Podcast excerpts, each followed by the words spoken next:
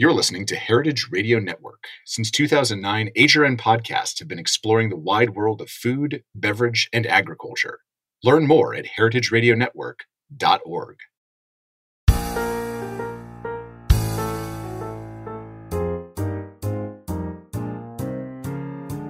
If I were to describe the city of Nashville in one word, it would be hot. The weather, the food, occasionally the people. It's a town whose personal brand is being so consistently warm that it is not comfortable. Even in mid June, people skitter from building to building to get out of the line of fire of the blazing sun, even if what they're doing once they get inside is eat so much hot chicken that they sweat through whatever they're wearing anyway. The air around you feels like it's hugging you wherever you go especially on this particular week, when 15 bartenders from around the country gathered in the blistering heat to see which one of them will walk away with a shot at being crowned the best in the world. I'm Greg Benson, and this is a special episode of Back Bar. Stay tuned. This episode of Back Bar is brought to you by Diageo Bar Academy Stay informed, inspired, and connected by going to diageobaracademy.com today. The city of Nashville was chartered officially in 1806 on the banks of the Cumberland River, where it served as a trading post and manufacturing depot for central Tennessee. Acknowledging that the word early here is both a highly subjective and deeply loaded term, it feels a lot like other early American cities, a place where people were naturally drawn to gather, where, thanks to confluences of geography and anthropology and time, multiple major league sports franchises and a hotel with a rooftop pool feel somewhat inevitable. So it makes sense that in this place that is too hot and too humid, the U.S. Bartenders Guild's best and brightest would gather for the U.S. Finals of World Class, presented by Diageo. So the challenges over the last few days have been wild. Jesse Pollock runs the bar programs for Soigné Hospitality in Minnesota, where she's the bar manager for Spoon and Stable. And this is her first year competing at World Class. It was 13 cocktails to submit total for two days, and we had uh, less than a month to create and submit them. So it is really, I mean, I really feel like it's what separates the wheat from the chaff when you get to this point. Uh, the regional, so we, I just participated in the regional challenges in Chicago about a month ago, and now I'm here, and it's really like a big jump between the two. And so for these challenges, there were four different challenges. Obviously, they focus on um, highlighting Diageo spirits, of course, but also on you know, kind of tying in your home community. I just did a challenge a few minutes ago that uh, wanted to use an ingredient that's important to your like local community and use it in a couple of different ways and incorporate it in cocktails creatively. There's speed round, which is definitely my favorite part. Um, that was very fun. Eight cocktails in under 10 minutes while you're presenting them, and they need to be beautiful and delicious and perfect.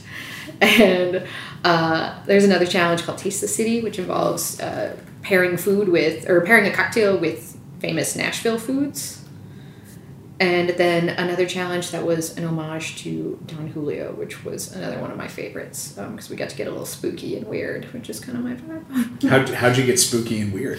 So that challenge involved making two different cocktails, but one of them was supposed to be an homage to Don Julio, the man himself who created Don Julio tequilas. Uh, so that's the great thing. These things are like super open ended. Everybody can kind of interpret them in different ways. For me, I looked at it and was like, okay, Don Julio, he was great. Also, he's dead. So, for my uh, cocktail presentation, we actually did a little seance to invoke the spirit of Don Julio. you were the person with the Ouija board. Yeah, I've been hearing up? about you for the last couple of days. nice. nice. Cool. cool. How did it go? It was great. It was super fun. And that's the thing is like I don't know. I don't want to go into a cocktail competition and have to like be someone else. That kind of takes all the fun out of it. It's also like that would just be exhausting. It's 2 days of competition. So I wanted to come in and be like the weird goth girl that I am and like make a Ouija board and do a little séance and have fun with it. And it was it was super fun. I think the judges liked it. They were excited. When World Class came to her hometown of Minneapolis, Jesse decided to bar back for the competition and realized, in her own words, that, hey, that looks like fun. At the same time, Patrick Abelos was returning that year as a competitor, continuing a journey of development that he began shortly after picking up stakes and landing in an unfamiliar city. Yeah, so it's kind of a funny story. I was uh, moved to Houston to open the Westin the Woodlands, and one of the uh, Diageo local reps came out, and she was pushing me real hard. Uh, her name was Myra to enter the competition. That's my first uh, competition that I've ever entered.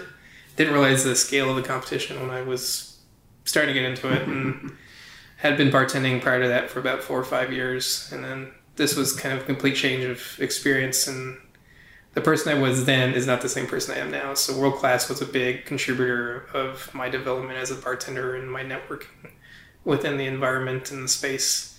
Um, looking back at my pictures and everything, even just evaluating my garnish where I was then to what I do now is kind of a, a fun little approach. And the program has always been it's it's kind of changed over years because you know things happen year over year and they start adding more and they take some away and I made it to nationals. It took me two and three years. The third year is when I actually made it to as a national finalist.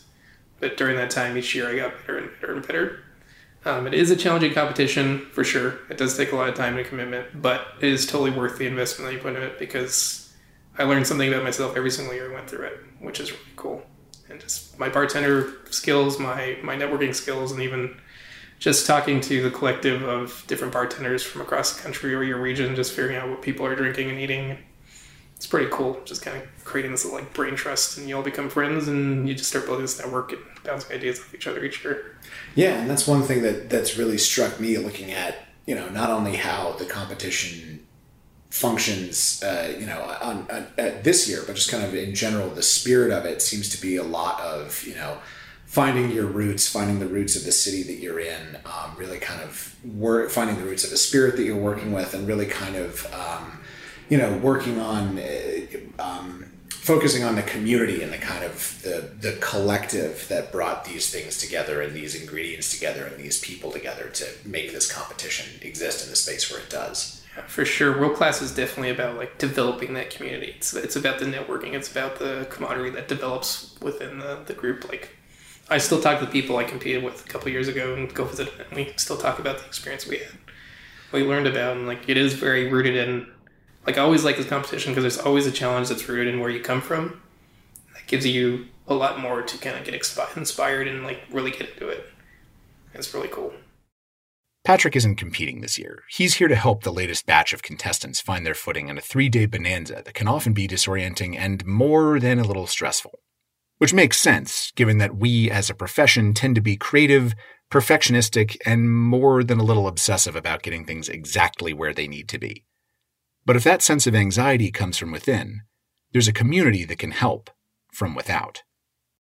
After each round that I've finished, when I've had some free time, I've been watching other people, and it's so fun. And like, we've spent so much time together over the last few days that like, it doesn't matter if we're competing against each other. You still like man, if something goes wrong, like you feel it in your gut, and it's like like you you feel the pain that they're feeling. Um, in the same way that if they're successful, like you feel successful. I definitely like, yeah, we're all out here just trying to do our thing, you know, and support each other. That's amazing. I mean, what if you what would what would you do if you won later? That's a really great question. uh, I've been doing the thing where I've going, been going back and forth on, uh, you know, you have no possible chance of winning, and then like, oh yeah, well, okay, but what would you do? And I haven't exactly gotten that far. I don't know. Probably not much different than I do what I do now, which is um, I lead a really fantastic team of diverse and wonderful bartenders, and I make great cocktails at a bar that I love for a lot of really wonderful people, and I can't really imagine changing my life too much from that at the moment because that's what it's about. Would you want to come back next year and compete again? Unfortunately, uh, for my partner, yes, yes, I would. it's been a lot of work, but uh, I definitely want to come back next year. Nice. I mean, and it sounds like the work was fun too. It sounds like it was absolutely it, yeah. It was fun. I've learned so much already. I can already just you know, as soon as I finished a challenge, I thought like you know, I made myself little lists of like what were the mistakes I made so that like I can look at that and come back next year and not make those same mistakes. The speed round, for some reason, happens outdoors on the final day of the competition, which just happens to be the hottest day of the week. The competitors, at least, get to be in an air conditioning adjacent bar under an awning, which, generally speaking, is good news for everybody's garnishes. For this competition, the contestants have 10 minutes to make eight different cocktails, which means it's not just creativity they're being graded on, but technique as well. You said you also like the speed round, which just to me as a casual observer seems like the most nerve. It seems like the most nerve wracking one for me personally as, as someone with a, a, a deep relationship with my own anxiety. but also, it seems like the just watching it, it seems like the one where people are the most on edge. But you liked it, right? I loved it. I really, really loved it. Um, I have participated in Speed Rack several times, which has definitely prepared me for this. It's a good advantage that I think I've had where I've like trained for Speed Rack three years in a row, and so um, I know how to train for this kind of thing. But the reason I loved it is because it's it's a game. So, for example, setting up and like training for this, I mapped out every single thing I was ever going to touch, right? So I knew exactly in what order I could right now spew it out for you exactly what order I was going to touch every single one of my bottles in and how I was going to use them. And so I could kind of do this round in my sleep now because they're not really like throwing curveballs at you. You know what you're going to make ahead of time. So I really wanted to set myself up so that if I was like so nervous I was brain dead, I was just on autopilot. My body knew exactly what to do with like touching all those bottles in a certain order and you know shaking, stirring all that in like a very particular structured way. That's fantastic. So what would you make? Uh, it was really fun. So like I said, it was eight cocktails. Uh, I'm again lucky that so my bar program that I run at Spoon and Stable in Minneapolis is really focuses on like sort of whimsical, creative twists on classics, which is nothing new. Many bars do that. We do it as well. We do it really well. Um, but this menu was meant to be the same thing. You could either do classic cocktails or um, riffs on classics. So I did riffs on classics. We had some really fun ones. I had a bell pepper and tequila jungle bird. had a white Russian based on the flavors of Turkish coffee. Um, I wanted to get silly and kind of like make fun of the judges as well. So I did a Johnnie Walker Blue Label coconut daiquiri. Uh, yeah, it was a good time. it was tasty cocktails. So talk to me a little bit about your, your your process, not only how you prepared for this competition, but just kind of like how your brain works when you have a germ of an idea for a drink and you're kind of trying to nurture it to the final product. That is definitely hard to talk about because I would have to like reflect enough to like really be able to talk about my own process in an educated way. Um, I personally, I really like just thinking about flavor combinations. That's really where I tend to start. Um, the my copy of the Flavor Bible is like the most beat up book that I own for sure, because um, that's kind of how I get started on things. And then, like I said, for like especially something like a speed round, but really all of them, I just make a game out of it of like, you know, how can you just be a little bit more efficient? How can you shave off a little time, or you know, combine two steps into one? Um, it's the same thing I do when I work the service well, and it's the same thing all bartenders do when they're working the service well. Of like like not touching the same thing twice you know? Um, where are those little places where you can just shave off time and get better? So are there any um, any online resources that you used at any point to kind of like help you prepare for this? Or, or just in in general that you find useful if you're trying to you know think about the way that your that your cocktail making process works? Yeah i mean there are obviously tons of resources. Like i said i use the flavor bible a lot. But for online resources um, World Class really set us up for success. They really wanted everyone to be successful, and so a big part of that was Diageo Bar Academy. Diageo Bar Academy is just a curriculum, a free curriculum that's available to anyone of resources and of educational resources, and it kind of differs from anything else I've seen because it goes into the stuff that we as bartenders like we need to know, but we also don't like to talk about, like creating a menu, like thinking about costing, like thinking about how you should cost your no ABV cocktails versus your your classic cocktails of like how do you price things on a menu, and then of course there's all the like uh, you know spirits and brand information, but it's a lot deeper than that. Um, I have had the tab like multiple tabs for Diageo Bar Academy open on my computer now for the last six months straight. well, they'll probably stay for a while. I see you're also part of the eight dozen tabs open at a time club. Oh, I um, can actually tell you on your iPhone what like Google Chrome will do if you have like more than 99 tabs open. Not many you a people know. Yeah, face. not Yeah. everybody knows, but I've been to that side. Oh yeah, and there's no going back. see once I'm there. among, among friends here. So and, and and the the fun thing about that is that those are a lot of skills that I've kind of seen reflected in, as you were saying earlier, the kind of holistic. You know, they don't just want to see, okay, you know, how's your shake. Mm-hmm. They want to see how you think about the whole process of hospitality. Mm-hmm. So a lot of the competitions seem like they're evaluating you not just kind of on your technique and did these flavors taste good together, but how did this menu come together? You know, what is your um, what is your approach? How do you um, how do you envision you know the, the the city that you're in, or kind of designing drinks that are um, appropriate or or you know reflect the environment that you're in. So it sounds like a lot of those you know the, the fun thing about this competition is that it's not necessarily testing you know how good are you at making drinks but how good are you at being a hospitality professional Exactly. Yeah, I think that's exactly it. It's a little bit of everything, and you know there are many like really really talented bartenders who make phenomenal drinks and make phenomenal menus that like can crash and burn in the speed round and vice versa. People who are like great service well bartenders that like maybe haven't spent the time like doing the learning to get to a point where they can really talk about spirits in an educated way. And so this is really here to like make sure you can kind of check all the boxes The competition and the food all get hotter after this. I say this a lot. And if you listen to me on the radio a lot, you're probably sick of hearing it, but here it is one more time anyway. If you're in this business, you should never stop learning. Because really, why would you? There's so much to learn. And trust me, anybody who says they know everything about anything is trying to sell you something, and that something probably sucks. My favorite bartenders will always be the curious ones, the ones who constantly want to try new things and new techniques, who are never content to just rest on the laurels of what they know. They're always building, always hustling, they always have something new to tell me whenever I post up at their bar. And those are the bars that everybody wants to drink at. If you want to be one of those bartenders, and I mean, come on, why wouldn't you? Diageo Bar Academy has you covered. It doesn't matter if you're a novice or a veteran, if you just got off your first bar backing gig, or you've been running bars for 20 years, they have something for you. With masterclasses, quizzes, and e learning courses, I guarantee you there is something on there you didn't know already. Don't believe me? Check it out. The whole thing's free.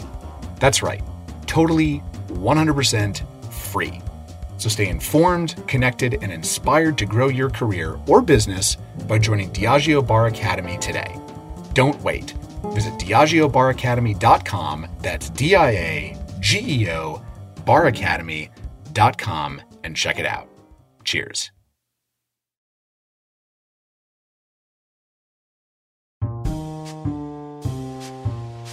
It started, as a lot of these mythical origin stories do, with a cheating boyfriend.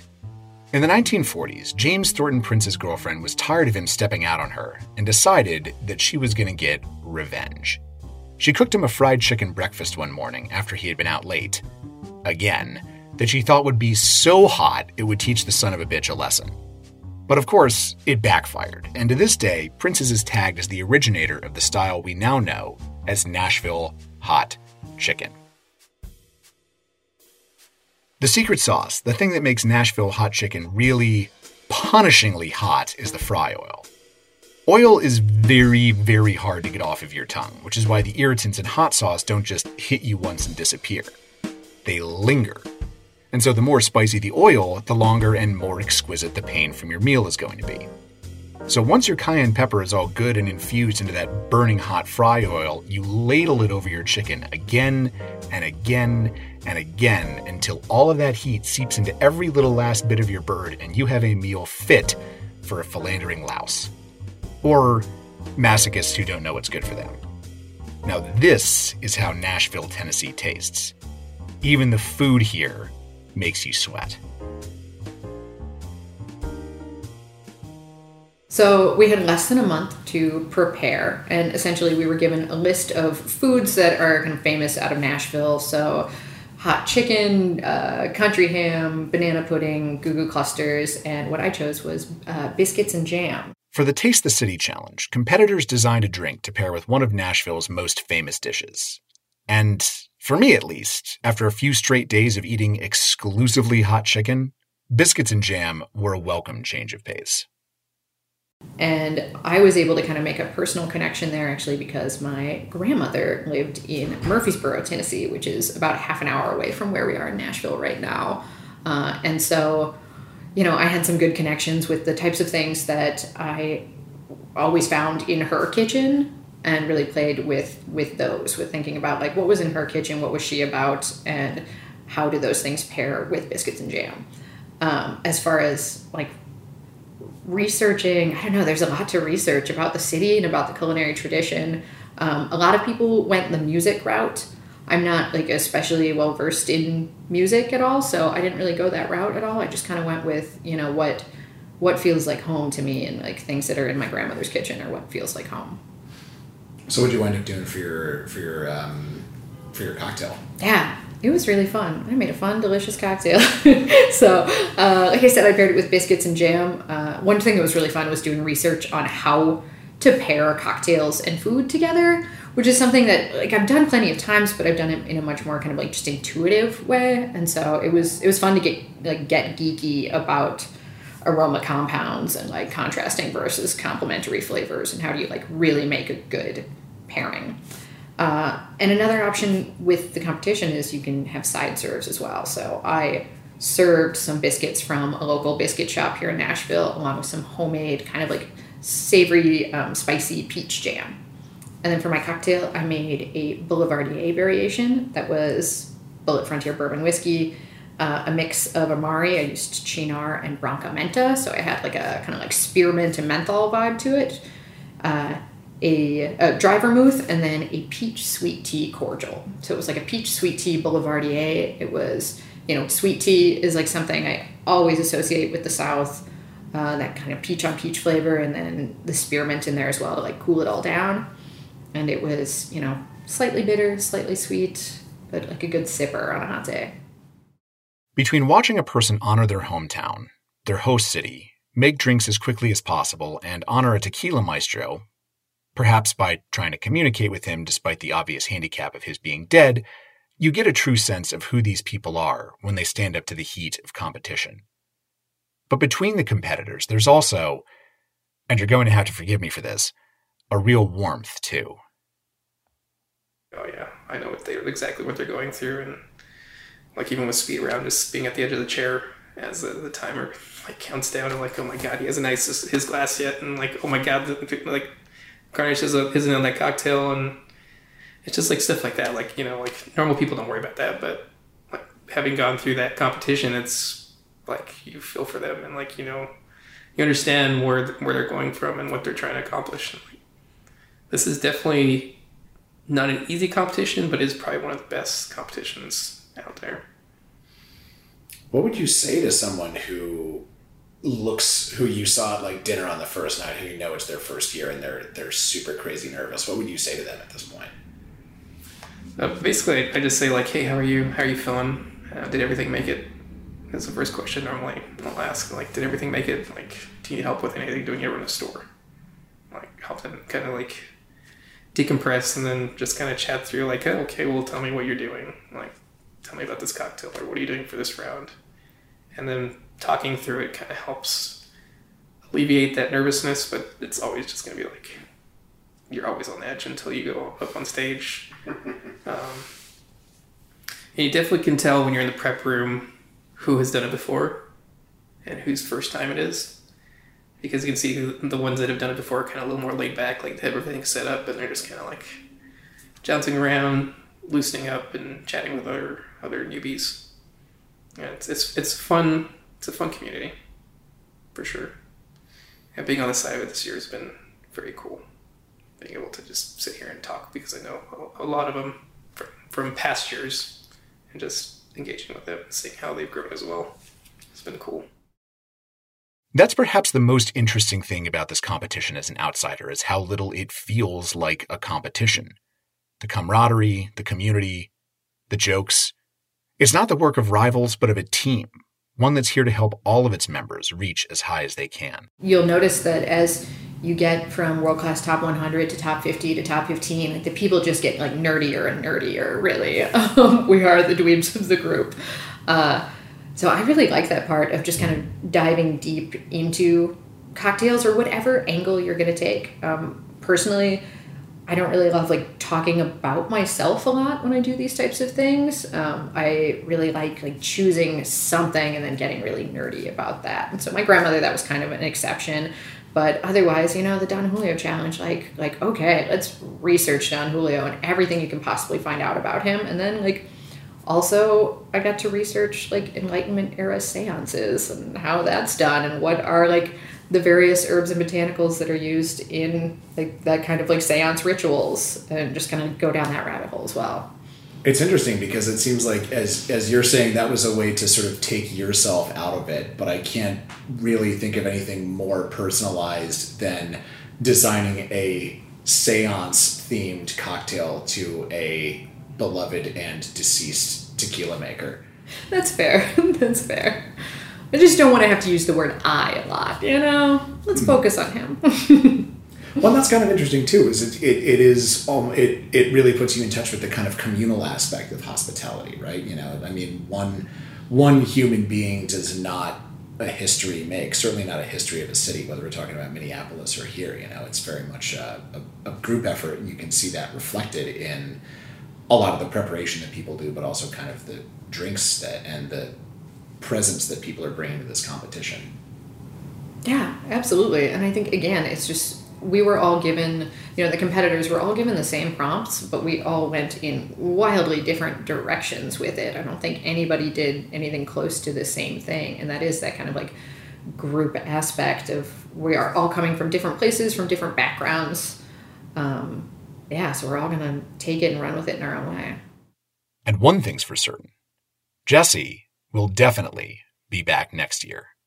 What about this did you find the most exciting, and what did you kind of learn that you weren't expecting to along the way?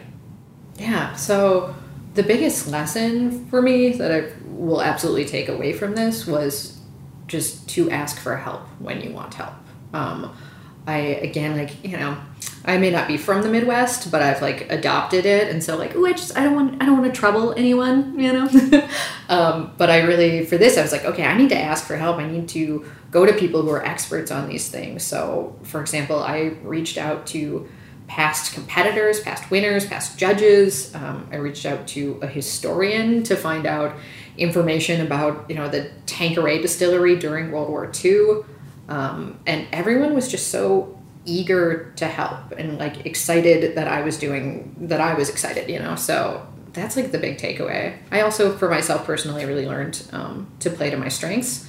And that again, like I am a nerd. I am, you know, I like witchy vibes, and so just like do that. You know, the judges are here for it, and they want to see who we are. So you know, don't don't hide it and that almost kind of gets back to the sort of collaborative thing that we're doing, right? I mean, like that, that, and that's kind of the whole. I don't know. I was sort of reflecting on this when I was out at uh, having a drink last night. Is that you know the the vibe of a place? We talk about you know we talk in such almost religious terms about like oh that place had like a good vibe, you know. But so much of that has to do with the air that the people that are drinking your drinks bring in too, and you know you can you can encourage different sides of people to come out. You know, I love a rowdy sports bar just as much as I love like you know a quiet bar that serves awesome drinks for 17 bucks a pop. Like I will very happily exist in both places but it's kind of like what do you invite from the other people? Kind of like asking you know for help. It's like hey what do you what do you invite from someone? Where you're like can you give me some education on what was it 19th century seance practices? Mm-hmm. yeah it is kind of a collaborative effort between you and the place that you're at and the people that you're serving. Yeah, well, and in many ways too, it doesn't feel like we're competing against each other. Um, I can, you know, yesterday I came out of a round feeling like I did really good on that, but I also have no idea how anybody else did. I didn't get to watch anyone else, and I can only kind of critique myself and know what I did well and what mistakes I made. And at the end of the day, somebody's going to win, but like we're all just competing against ourselves. One of the most technically excellent speed rounds I think I've ever seen. The USBG presents World Class sponsored by Diageo. US Year for 2022 is Jesse Pollock.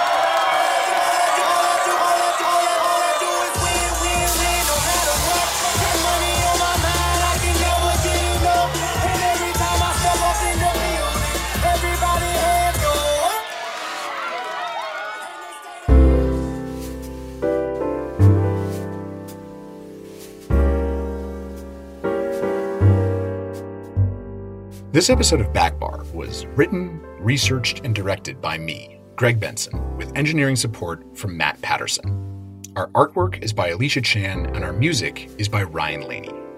Thank you so much for listening to HRN, food radio supported by you. For our freshest content, subscribe to our newsletter. Enter your email at the bottom of our website, heritageradionetwork.org. Follow us on Instagram and Twitter at heritage underscore radio. Follow me on Instagram at 100 Proof Greg. That's 100 with numbers, not letters. And you can also find us at facebook.com slash heritage radio network. HRN is a nonprofit organization driving conversations to make the world a better, fairer, more delicious place, and we couldn't do it without support from listeners like you. Do you want to be a part of the food world's most innovative community? Subscribe to the shows you like, like, say, this one right here. Tell your friends, and please join the HRN family by becoming a member. Just click on the beating heart at the top of our homepage. And of course, be sure to tune in next time for more of history's favorite drinks and how what we drink shapes history. Cheers.